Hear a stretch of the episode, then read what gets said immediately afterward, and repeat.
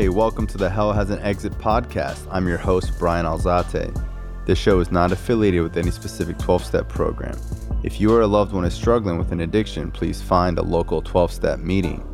If you believe you may need detox or drug treatment of any kind, please call 888 699 9395 to speak to a specialist. The show is sponsored by United Recovery Project, a state of the art drug and alcohol rehab facility. You can visit our website at unitedrecoveryproject.com.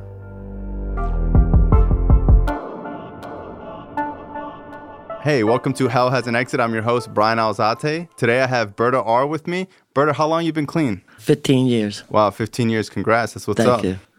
So where you from? Born and raised in Miami. Okay, cool. Yeah. So what's your story? So my story begins as a child in Miami, getting kidnapped. I guess kindergarten. My parents had took me to register me for kindergarten. Wow, you got kidnapped? I got kidnapped. So let me. My parents are Cuban. Mm-hmm. They came from Cuba, and they didn't speak English. So they were registering me. The story has never been told to me. Like my mother never admitted what happened, but it did. So I can't tell you like after or before, but I got kidnapped. Um, kindergarten till fourth grade by a secret society of men, and I was sold in sex trade. Wow. So I became a addict at the age of four because we were injected cocaine, so we, Holy cow. so we could have sex all day and perform. Oh, that's crazy. So I was not the only one in the cages at the time. they Six, kept you guys in cages? six, seven, eight, sometimes. No Americans. Mm-hmm. Unfortunately, I was, but they didn't know. Everybody was from different countries, so we couldn't communicate But this was in Miami? in Miami. Oh my god. Yes, by the And by they the, would put you with other kids that didn't speak your language? Yes. So they sent us to school and uh, to learn English. So um, in the fourth grade, I my menstrual cycle came on, and I had bled before because, of course, there was rough sex, but it wouldn't stop, and I didn't know. So when I got to class that day, I was crying.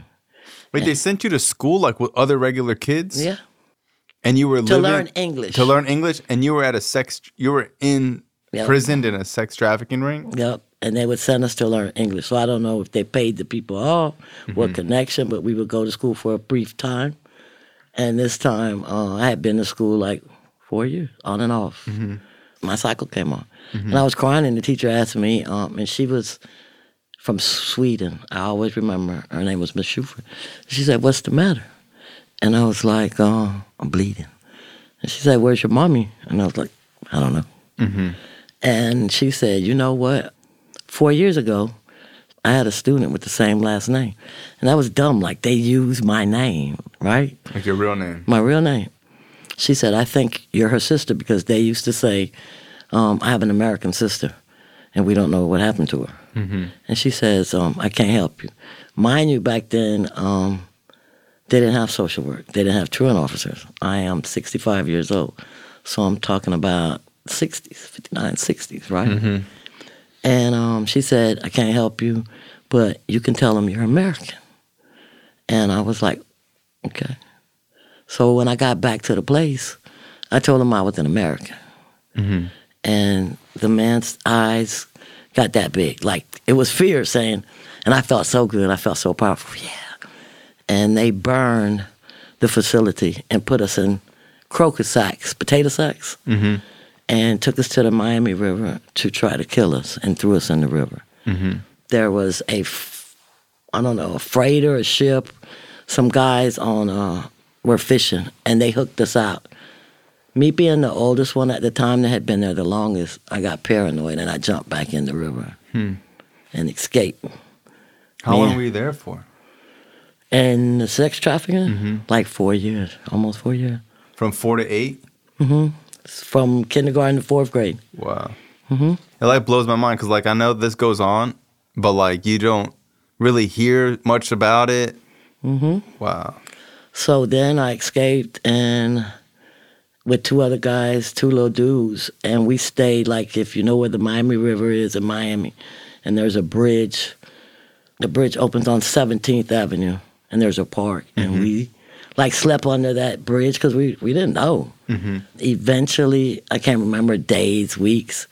They got caught somewhere, and I didn't see them, and I stayed on the streets, maybe a year, a little bit more. So I would steal clothes off clothesline, food at the store, stuff like that. I met a, a older man that was kind of he would look out for me, and I, when I was I still had trust issues, so I wouldn't you know he would put food or he would put clothes, and uh, his him and his wife, and then one day he had uh, left me like a shotgun, like because I wouldn't, so I, I never had shot it, never used it. Eventually, I got returned to my parents, so I went back to my parents. At that time, Did you explain to them what happened? Or were you just like not verbal about it? to my parents, Yeah. like I wasn't permitted to talk about it because our culture, like uh, Spanish culture, the machista, like your men ran it. That didn't happen. It didn't exist. You're not allowed to talk about it to your siblings, and that's how it was. Like uh, the rule in my father's house was um, children didn't talk until the rooster pee, and the rooster doesn't pee. He shits. You know, so he does. I look for the. I watched the rooster two days. Wow. He doesn't pee. So, so um, I couldn't talk about it. I wasn't allowed to talk about it. At that time, I have three brothers and a sister, and I had four cousins. My mom raised her sister's kids because her sister stayed in Cuba to fight Castro, so it was 9 At that time, the my siblings, I have a brother that's twelve and one's eleven years older than me. I came from Vietnam.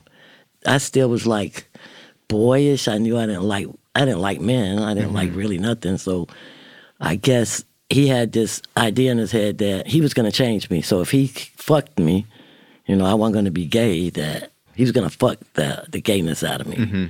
That happened for a little while. I didn't tell my parents because they weren't going to believe me. They didn't let me talk about nothing before. So mm-hmm. I ran away when I was 13, 14 hmm. stayed in school, saw the man that ran the sex trade, Wow, you ran into him? r- saw him, followed him on a bicycle, Wow. went to his house, slept in the bushes. I wanted to see if that monster had a kid, or how could you do kids like that? Mm-hmm. And um, I went back because I I still had that shotgun. Mm-hmm. Like I always had it. It just I buried it, and when I got the shotgun, came back next morning, went to shoot him. Uh, it broke my jaw. Oh wow. The shotgun? I had the click back there. Yeah. I had never shot it. it was sawed off. So Wow. I just wanted them dead. You know, I had so much anger and hatred. I was arrested and uh, I was sentenced to 30 years for attempt murder.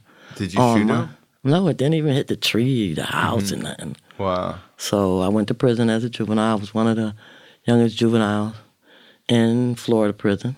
Did you tell the police I wanted to kill him because of X, Y, and Z? Like, what did you say? I mean, They didn't believe me. wow. I was an immigrant to them. I was not an American, you know. Mm-hmm. Saw my parents, and parents couldn't afford a lawyer. Yeah. oh my God. So I got screwed. I went to prison. In prison, I went to Max Up Security in Florida. Not a nice prison. The Black Widow was there with other crews.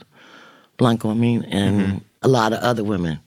So in prison, maximum security, at that time, a lot of illegal things. The cartel ran it, the gangs. So And you were 13? uh, by the time I got to prison, they they kept me in jail till I turned 15, 15. and then they sent me to prison. So it was, I was 14. I stayed in jail. I went to prison at 15, and then they started doing a lot of things like letting us go out of the mm-hmm. compound. They would put you as like I had a murder charge, but they made me medium and then minimum. Because at that time, the cartel wanted women or to look like they were Spanish, mm-hmm. because they were doing a lot of illegal things. Like they were sending women to Colombia, they were sending women to Cuba, and bringing back drugs. And like you were supposed to be on this, um, So I guess the more Spanish you look, the easier it'd be to go in between. right? Well, you know, Yeah, they didn't want blonde hair, blue eyes because that's look like you you're know, trafficking. Yeah. Yeah. alert, alert, police. You're like, what are they doing here? You know, there was a couple of us at that minute. It was like six or seven, and uh, we learned either how to make it, transport it from there. I learned how to fly airplanes. Well, because I didn't want to. I learned how to make it too, but I wasn't gonna go there. And so this is so crazy to me. So wait, you're 15 years old in prison, yeah, and they're allowing you to leave prison, and the cartel is paying off guards or something. so what's going on is you're going to work outside the facility. yeah, like a work release program. Right. So you're you're going before work release. You're still if you're minimum, you get to go eight ten hours and go off, Uh huh. And then you come back. And then eventually, when they like you said work release, when they put you on work release, you're not in the prison, but you're still in the you know Like a compound, yeah. Right. And you get to leave because you get to go to work, and Yeah. then you get permission. So yeah, they're paying somebody off. They're either paying the guards, Mm-hmm. And they they're- were, and you flew to Colombia, during the time that I During was that in- time? that I was incarcerated. and they were teaching you how to make coke and how to transport it, and then you even learned how to fly planes. yes, all those things. You would fly Cessna planes. Excuse me. You flew Cessna planes. plane I flew. If you look at one of the cartel movies, Pablo Escobar has a zoo. Yeah, where he has that plane That zebra, that that's one of the planes Wow. that we flew. And then let me see, I did ten years. I f- worked for them, got out of prison, continued working for them. The whole time I was prison, it was rough because like the things you did, even though that you flew for the cartels, you worked for the cartel. Some guards didn't care. Um, they try to rape you, abuse you, take advantage of you. Um, These are the guards. the guards. So while I was in prison, and um, I had refused to go back out there. I said, I I don't want to do this anymore. So you can't refuse. So they were going to try to like put fear in me and put me in confinement. And while I was in confinement, one of the guards came down there and told me that I was going to suck his private. You know, like I try to beg and say, look, man, I've been abused. This happened and that happened. And he said, fuck that, you're going to do it. So he, when he maced me and I was wiping, all I could hear was the zipper. Mm-hmm. When he pulled his shit out, I grabbed it and I, I bit it off. Wow. And I got another 10 years on top of that. oh my God, you bit it off. The whole thing. off. I was gonna wear it. hey, I was gonna wear it. I was gonna put a pin on it and wear that motherfucker. Oh my God. He maced you and you bit his dick off. His ball off. His ball? Oh my God. Yeah, so then I got Like uh, once you think you heard it all, it's just I got 10 years and they kept me in confinement um, 372 days wow, you got ten more years for that. against a Leo, a law enforcement officer. And they moved him. They kept me in confinement for 372 days and I ate peas and carrots. That's what they fed me peas and carrots. I remember my father coming to see me. It was like I was on drugs because when I got out of confinement, I was like, like peas and carrots, and I was real pale. So I was like, I ain't on no damn drugs. Then I got out of prison. Um, continued to. I the, the whole time I was clean, so I had to go back to when I went to prison. I cold turkey. Before I went to prison, I asked the judge. So I got clean when I was like 15, even though I was an addict very young. And the whole time I maintained clean, even though I, you know, made cocaine and all that I mm-hmm. didn't use. It's hard once you're in the life, you can't get out. Like they ain't gonna let you out because you're access to them, you know. Mm-hmm. And then I got rearrested in '86, and I got a uh, the RICO Act, which is the minimum mandatory, the bitch law in Florida. Mm-hmm. I got sentenced to 55 years, 25 mandatory. Wow. Yeah, and then I was kind of like smart at that time because I knew that they lied on the stand. And when they lied on the stand, I got a private detective and I paid him. Mm-hmm. So I didn't serve the whole 25 years. I got called back. And what was the 25? What were you getting charged with? Uh, conspiracy to traffic, traffic of cocaine, possession cocaine, manufacturing cocaine, which is the RICO Act, which is the worst Yeah. the worst charge in Florida. And I was me and a woman that was uh, my girlfriend at the time, which she died in '98 from alcoholism. We both got sentenced, and her son. Were you using at this time? Nope. Still clean? Still clean. I stayed clean for like almost 25 years. Then I relapsed. Yeah. And you were just caught up in the lifestyle. Caught up in the lifestyle. Like at that time, like I suffered the disease of addiction, so it's it's not the drug, it's my behavior. Yeah, of course. So I was chasing women and money. Mm-hmm. Like, and I said, well, when I make a million, I'm gonna stop. When I make two million, I'm gonna stop. You weren't making that much money? How old were you? Oh, let me see. I made. I'm 65 now, so in the 80s, I was in my 20s, and I already had a million. You had a million dollars in cash? Mm-hmm. When they arrested me, I was worth 20 something million. Twenty something million. Yeah. What'd you do with all the money? So when I got arrested in 1986, um, the feds came in there and they walked all over. Like they found a quarter million dollars worth of jewelry, no drugs, and he said, "We're going to take your house. We're going to take your money." They found like a hundred and eighty cash that I had in the house, a quarter million dollars worth of jewelry, which most of them were kilo bars of gold. Back then, you could buy gold, and it was easier to go to the bank and cash. Okay, Yeah. You could just say. I just want my money, you know. And then if you were buying product, you didn't have to count 100,000, 200,000. You just gave them a kilo of gold or two, and it was, you know, you knew how much it weighed. So Yeah. you weighed it and, And knew that's it. it. And instead was very counting all the simple. money. So they took that. Um, they took. I had seven vehicles. They took the house. The money was buried, so Mm-hmm. they didn't get it. And then I went to jail.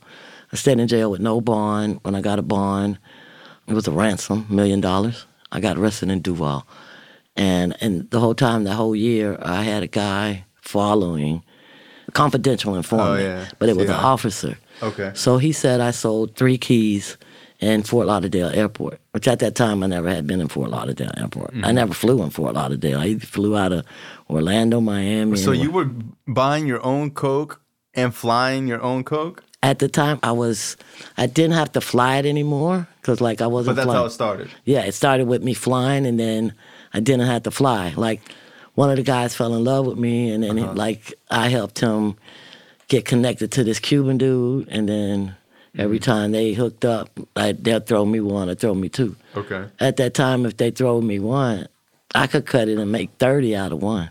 That's how raw it was. Thirty keys. Thirty keys out of one, because Wow. that was like you could just get eat the line. Mm-hmm. So. Um, So I didn't have to do nothing like, you know, for a while. I didn't have to sell it. People were selling it for me. I didn't put my hands on it anymore. And then I got arrested. Uh, I got called back to court because um, I had a good lawyer. And the lawyer showed where the confidential informant that said that on so and so date, I sold him this product. He happened to be in Dominican Republic at his best friend's wedding. Mm. So he lied on the stand. Lied on the stand. I had already took the time, so all they could do to help me, which I thought they were helping me, the judge habitualized me, which he mm-hmm. gave me the worst, worse than the RICO, and told me to do four more years. So I ended up doing like in all my life, I probably done did like twenty something years, hmm. right? I did the time, came And out. what was like prison life like?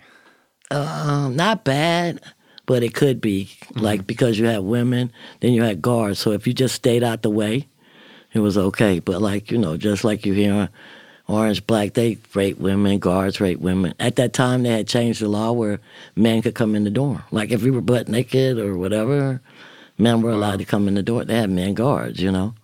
And of course, it was maximum security. And then I was sentenced to, when I got sentenced, then they had me up in uh, by Mississippi and Alabama. Mm-hmm. The states had me up there, and then they closed that camp because too many women were trying to kill themselves. Because it used to be a men's camp, and the guards were real hard. Mm-hmm. So they closed that one down. They sent us to another camp in Ocala, and they closed that one down. So it was like at that time. For me, I don't think at the beginning it was hard. Mm-hmm. But then I was, became institutionalized. I stayed out of the, the limelight. I stayed out the way of the guards and like the murderers or like you had to fight, of course. Like I got stabbed. I got stabbed by a can of oysters because a girl said, "Give me that." And I said, "I'm gonna give you a goddamn." I, you know, what am I gonna eat? And then she stabbed me, and I, I burned her like with the with the water. I burned her to a pink meat, and then if you play crazy, they leave you alone. So I burnt this girl. I started another one, and they left me alone. So that that was prison life. I came home. Uh, I didn't want that life. So the question everybody asks is, you know, how did you get out of it? So when I came home, I was uh, I had a best friend of mine, which he he died from alcoholism after doing 17 years in prison. Came home and died. He worked for the uh, the Cuban cartel. He wanted me to fly to fly his family to the Cayman Islands and stuff, and he was doing the deal. And I remember he told me, pick this guy up and bring him to my house. And I was like, I didn't like the guy. So um, I didn't bring him to his house. I stopped in Miami and got him a hotel room. And he was like, well, why you didn't bring my friend? I was like, you don't even know him, man. He's your friend. I said, he's the police. And I, I bet you he's the police. I feel he's the police.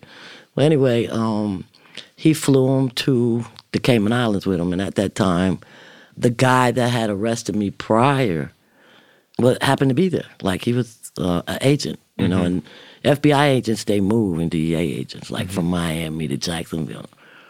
I told him, I said, that's, that's them. And he was like, no, you're paranoid. I'm like, okay. So my friend and his friend, which was Cuban at that time, I had just met, he was like, well, what are we going to do? How are we going to get off the island? And there was a helicopter uh, that lands on the water. And I was like, go get on the helicopter. He said, you know how to fly one? I was like, just go get on it. I had never flew a helicopter. Wow. Yeah. It's totally different than a plane. Oh, yeah. But uh, it took me four or five times to get it up. And you figured it out? I figured it out and went from Cayman, just had to fly it over to the Bimini, you know, they're real close. Landed in the water and we got away.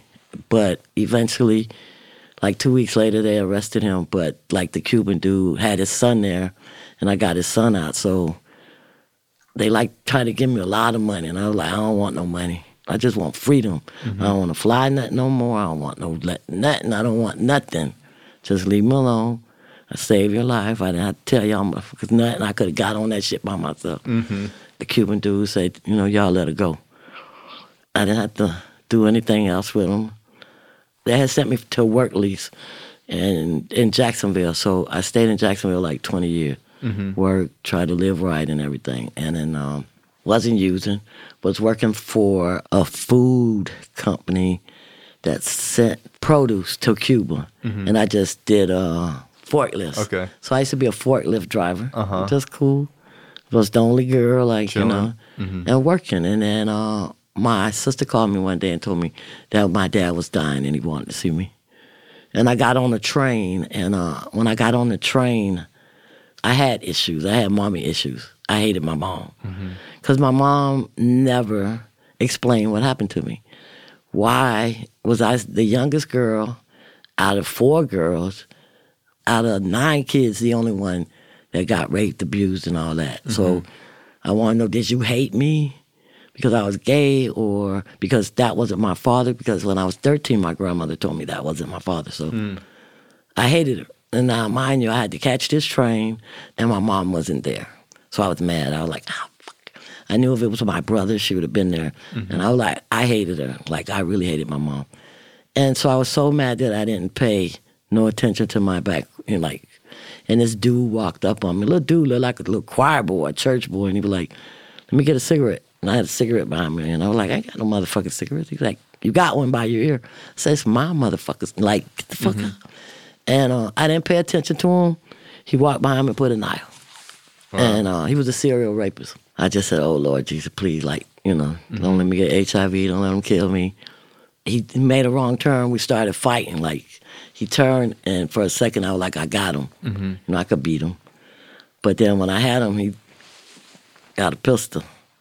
So Wow. now I really can't beat him because I can't eat bullets. You know, I ain't mm-hmm. Superman and all that and Yeah. spit them out. So he did whatever he had to do. He shot me in the leg, stabbed me in the head. I got a hundred something stitches. Wow. And I went to report it to the police. I walked like to the substation. So mm-hmm. if anybody knows Miami, the Amtrak station on 79th Street, and there's a substation.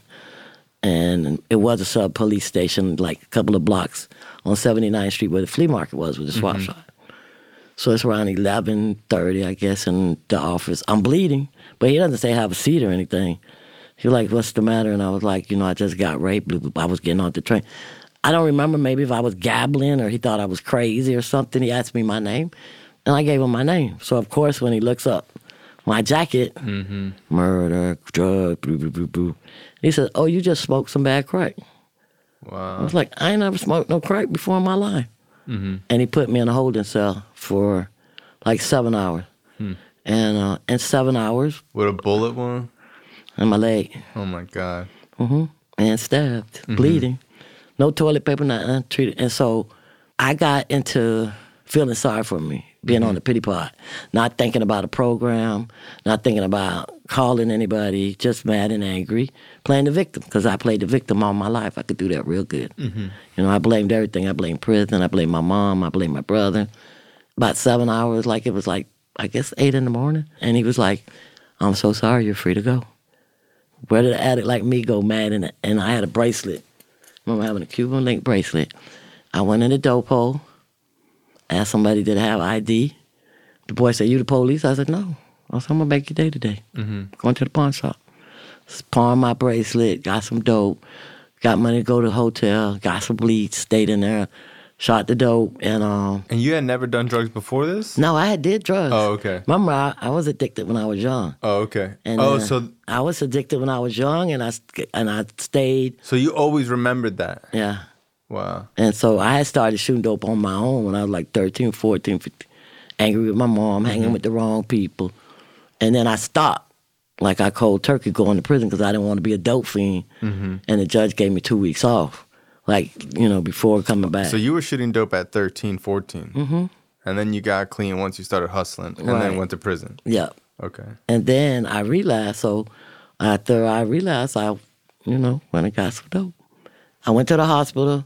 I wasn't going to tell them about the bullet, which I didn't because then they were going to send me right back. Bitch, well, if I got a bullet, you know, crime, you're going back to jail. I got stitched. Doctor told the nurse, come here, you can see her brain. My father was dying. I got cleaned up, um, got to see my father, got to bury my father. And then I just said, got the case of the fuckers. Because my father was the only man I ever loved. Like, I loved my father. I was a daddy's girl. Like, I had a house in Jacksonville. I had cars. I had animals and pets. And I went on a run. Like, for 2003, my clean date is December 27, 2005. So almost two years. I became homeless.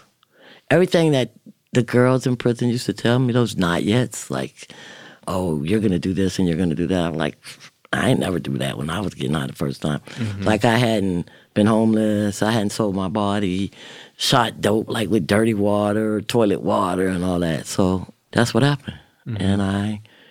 I became homeless. I started selling my body, everything. Like I went from sugar to shit. I lost every goddamn thing. And then I realized that I was an addict, that I suffered the disease of addiction. The only reason I went to treatment was when I gave blood, when my father was sick at the hospital, everybody donated blood, my whole family. And they found out that I had hepatitis. And then my cousin is a hepatologist. So he had said, cuz, you know, you got hepatitis C, um, you got cancer, you're going to die. And I'm like, what the fuck? But at the, at the time, I was still Good homeless. cancer too? Yeah, so I was in stuff. So I was still homeless, and like I, I, wa- I, didn't- I wasn't really ready to fucking stop because I was like, I'm gonna die anyway. So what the fuck? But uh, I remember being homeless and sleeping on the streets, and it used to be like a group of us, four or five of us. And this particular day, like in Miami, they have a thing they call green shirts. People come around and ask you, "Do you want treatment? Do you want to go to the program?"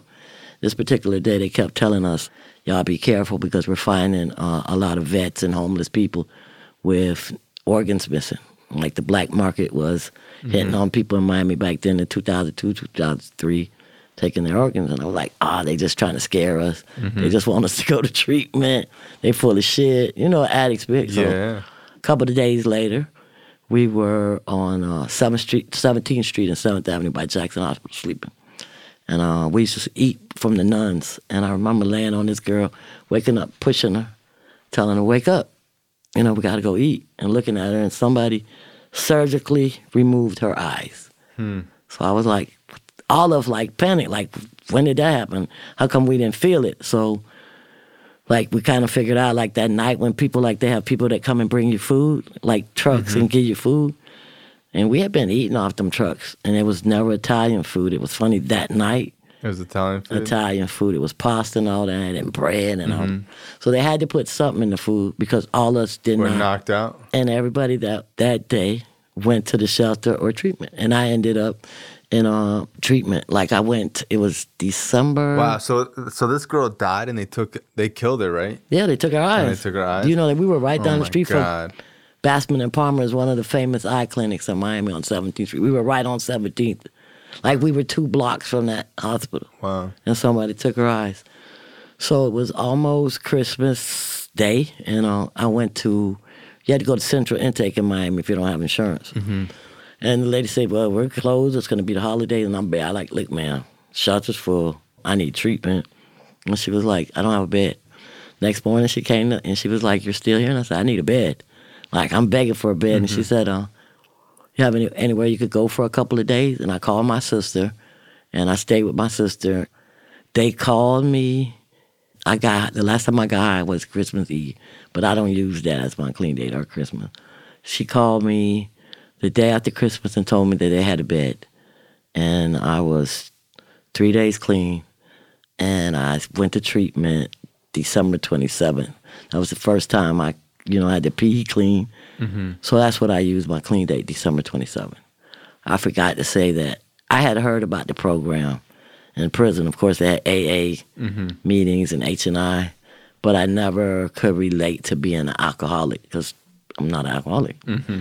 You know, so I didn't care nothing about meetings back then in the 70s. And then I went to treatment, and um, I stayed in treatment seven months.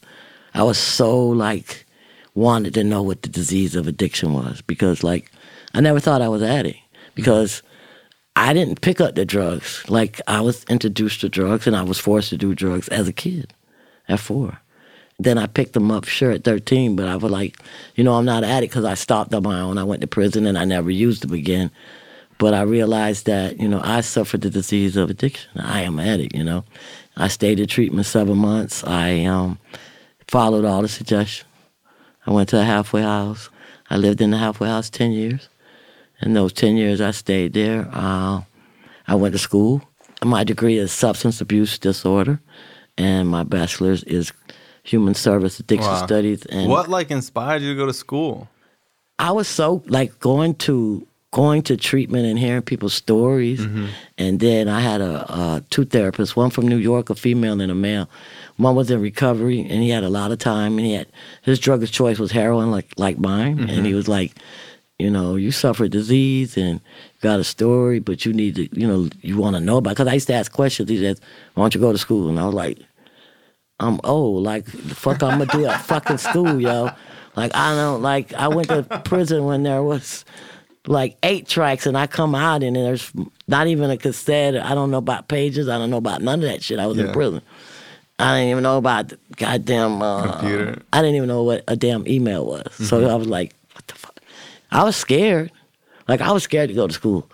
Going to meetings and hearing other addicts mm-hmm. say like, "Yeah, I went to school. I didn't know, so you could do it." You know, shit. You yeah, flew planes. You did this and you did that. Go to school. Yeah, you didn't know how to fly a helicopter. so I was like, okay. And I remember being scared and and asking questions. I had to take a computer class. I remember my nephew wanted to be a nurse, so he went. Mm-hmm. We're going to school, and um, so the teacher was like, you know, simple, just don't be scared of it, you know. And I was like, man, this shit ain't doing what it's supposed to be doing. I used to cry in it. oh my god. And you had to take it to go to college. Everybody has to take a computer class. So, and I was on academic. It's funny because I was on academic probation because when I went to jail, they let us study at Miami Dade, you know, through through a program. Like we would go, and since I was in there two years, so I had registered to go to school, mm-hmm. but I didn't go to school. Like I went to two classes and stuff. So they held that against me. They had me on academic probation mm-hmm. from like seventy something. So I was I couldn't I couldn't fail his class. And he was like, I said, look, um, professor, I'm gonna tell you something. I'm scared of this. I don't know it, but I, I can't fail your class. I said, I'm gonna come to your class. And he said, my little nephew said, why don't you tell him you're trying to put the boo game on them. I said, I've been to prison, man. I've been to prison for murder. So I need a goddamn A. so I did get an A. What were you scared of? I came every day. He gave me an A. so he wow. gave me an A. But um, I think the coolest thing that when I was in school, mm-hmm. when I was going to FAU, because I, I got my bachelor's. Oh, that's so cool. Uh, from Florida Atlantic University, but I went to Miami Dade downtown, and then I uh, graduated, and then I went to FAU. So um, I wanted to be a smart addict. You know, by then I'm working stuff and everything, and, and I was a criminal. So now I want to major in criminology. That was my minor, mm-hmm. and uh, I had to take classes on you know the scheduling of, ju- of uh, the drugs and different classes on the cartel. And I was like, oh, that'd be interesting. So I'm gonna take that class. and uh, I took this class, and it's it was like like God doing for me like what I couldn't do for for myself, and uh-huh. uh, I needed to see this man again. So I remember English is not my first language. And I remember the feds that busted me in 86 told me that I was a very good adversary. And he was like, um, you're a very good adversary. And I was like, what the fuck you call me? Because I didn't know what an adversary meant. so time had passed and I was taking this class, first day of class. And the professor was like, you know, I want to know if you're a junior, a senior, what's your major? I want to know your name. And I was sitting in the back. It was like 40 something classmates. Yeah. So, and man kept looking at me. I'm like, the, like, I didn't remember him because years had passed. Now mm-hmm. it's 2016. So count the years from 86 to 2000. So I was like, why is this man looking at me like that? So he's like, Miss Rote, you know, Berta, mm-hmm. you're chapter six, Colombian cartel. And you could tell your classmates all about it later. And I'm like, what the fuck? Wow. So, uh, he was the guy who arrested you? The guy that was uh, arrested me, DEA agent, had quit, retired, and became a teacher. teacher. Wow. So an adjunct professor, as they call him.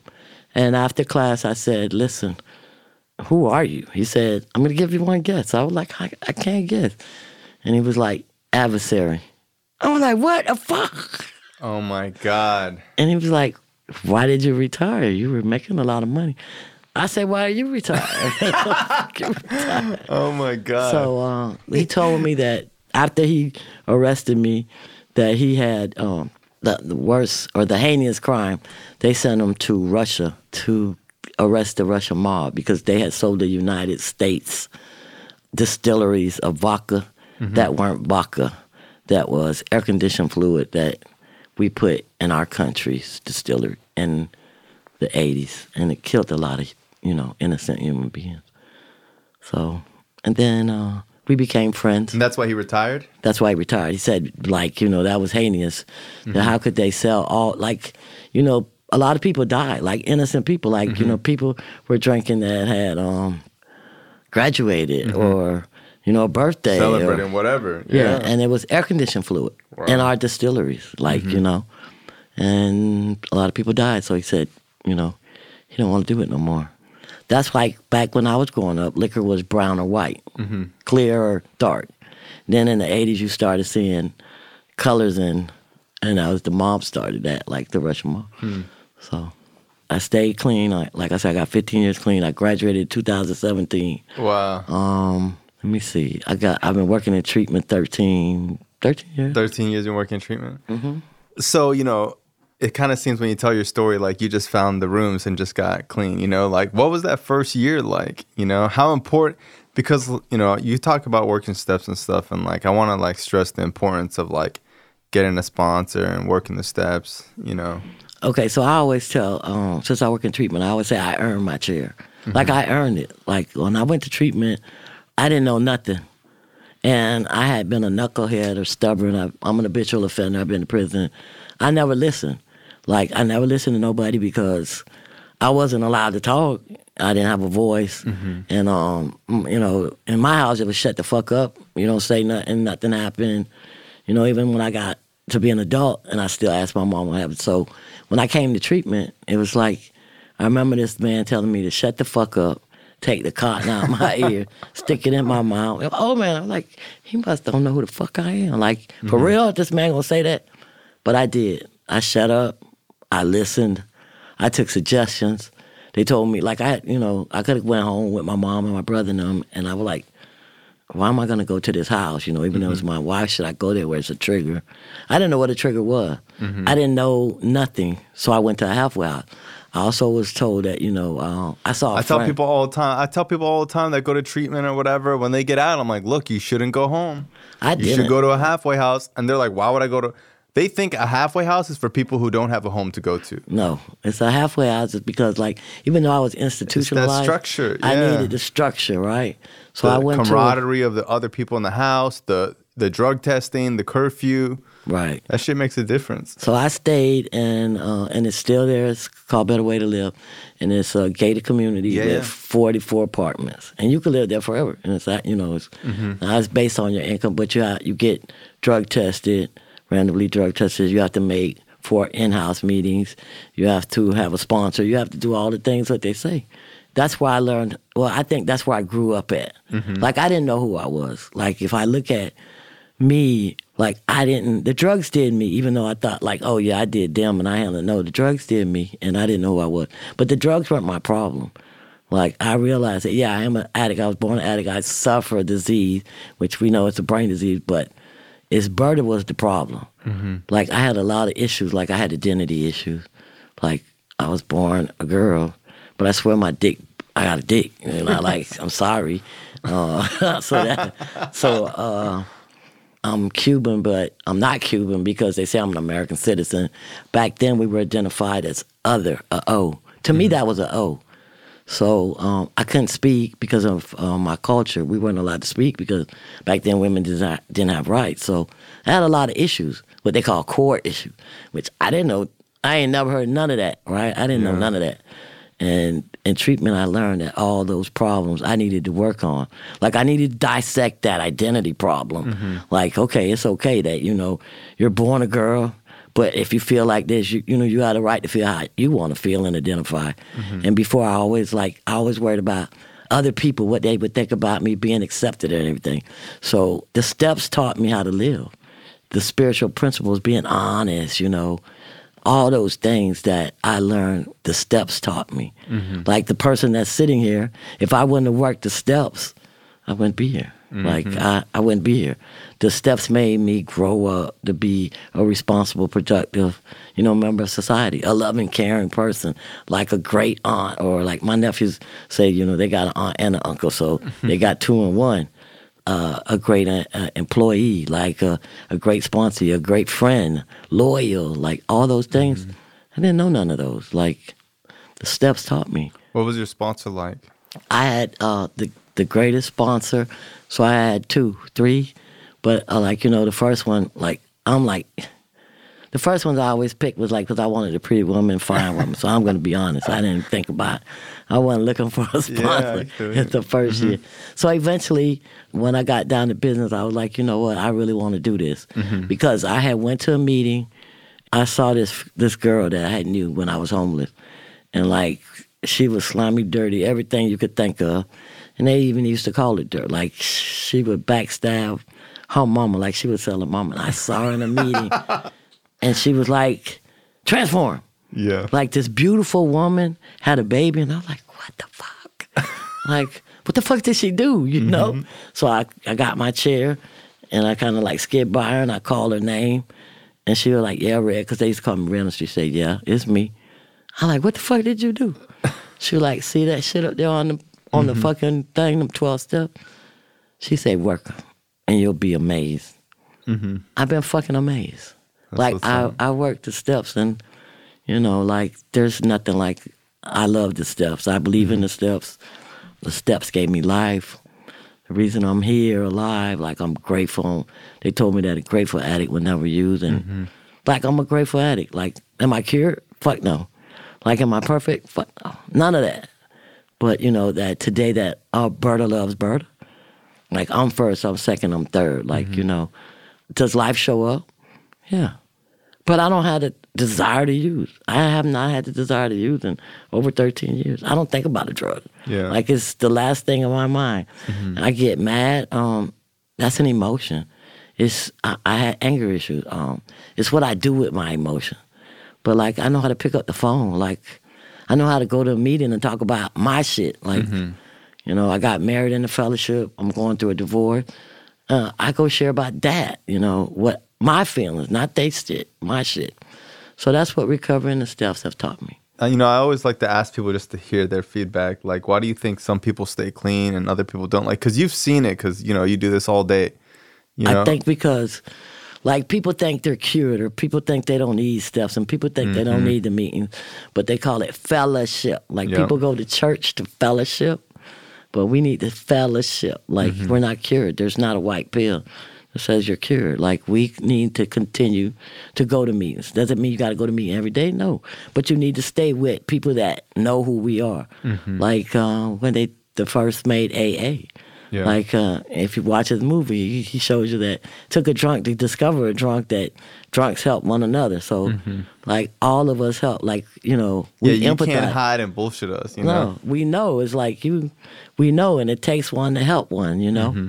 So that's what we do. You know, you got to stay. You can't like, you can't just half work the steps and not work the steps, or like I'm just gonna work the steps and that's it. But no, mm-hmm. it's not working the steps. It's living them. Mm-hmm. It's applying them sp- uh, spiritual principles. You know, do service. Like I love service. Like, you know, I even like Russell Brand's uh, the fucking yeah, stuff. Yeah, yeah, So like, you know, cool. my favorite one is, you know, help the next poor fucker that walks through the door. Mm-hmm. You know, so like that's what I like doing. Helping others today, not, you know, harm. Pay back, you know, pay forward. Like, you know, I did a lot of wrong. Like I brought a lot of drugs in this country. Did I hurt a lot of families? Did I destroy a lot of families? Yeah. I, numerous. I don't, they're nameless because I don't know them. Mm-hmm. But I had to give back. I had to do. So, you know, I volunteer. I help others, and it's not because of that, because I like to too. Mm-hmm. You know, so work steps, apply them in your life. Mm-hmm. You know. Well, thank you so much, Berta. That was an amazing story. I appreciate you coming on the show. Uh, once again, if you guys are listening, you can uh, follow us on Instagram, subscribe on YouTube. I appreciate you. Thank you so much. Thank you. It's been a pleasure. Thank you. This show is not affiliated with any specific 12 step program. If you or a loved one is struggling with an addiction, please find a local 12 step meeting. If you believe you may need detox or drug treatment of any kind, please call 888 699 9395 to speak to a specialist. The show is sponsored by United Recovery Project, a state of the art drug and alcohol rehab facility. You can visit our website at unitedrecoveryproject.com.